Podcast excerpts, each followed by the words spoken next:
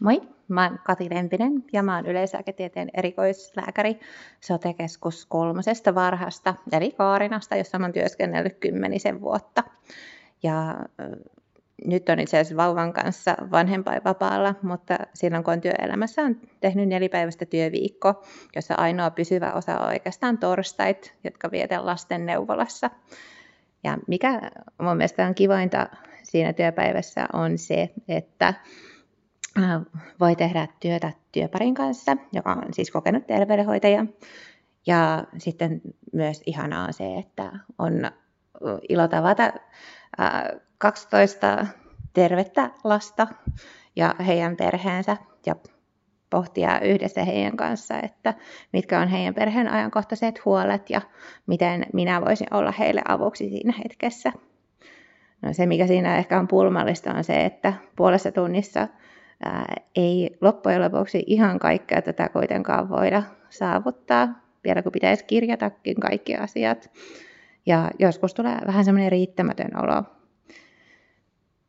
Kuitenkin monesta asiassa pystytään auttamaan lyhyelläkin ajalla ja semmoiset tavalliset lasten sairaudet ja vaivat, niin kuin allergiat ja yökastelut ja ummetus ja, ja ää, kuntoutustarpeet ja tällaiset, niin niitä on jo tottunut yhdessä perheiden kanssa selvittelemään. Tärkeintä siinä lyhyessä ajassa kai onkin keskittyä siihen, että mikä on perheelle just siinä hetkessä olennaista. Et kieltämättä joskus tulee kyllä vähän riittämätön olo, kun on niitäkin päiviä, joissa vuorotellaan lapset ja vanhemmat itkee ja pohtii päänsä puhki, että miten näitä voisi parhaiten auttaa.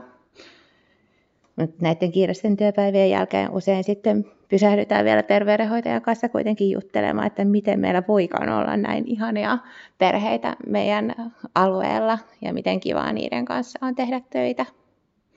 Näin itse ruuhkavuosiakin elämänä, niin on kiva voida huomata, että aina vaan enemmän pystyy perheitä auttamaan vähän omankin kokemuksen pohjalta.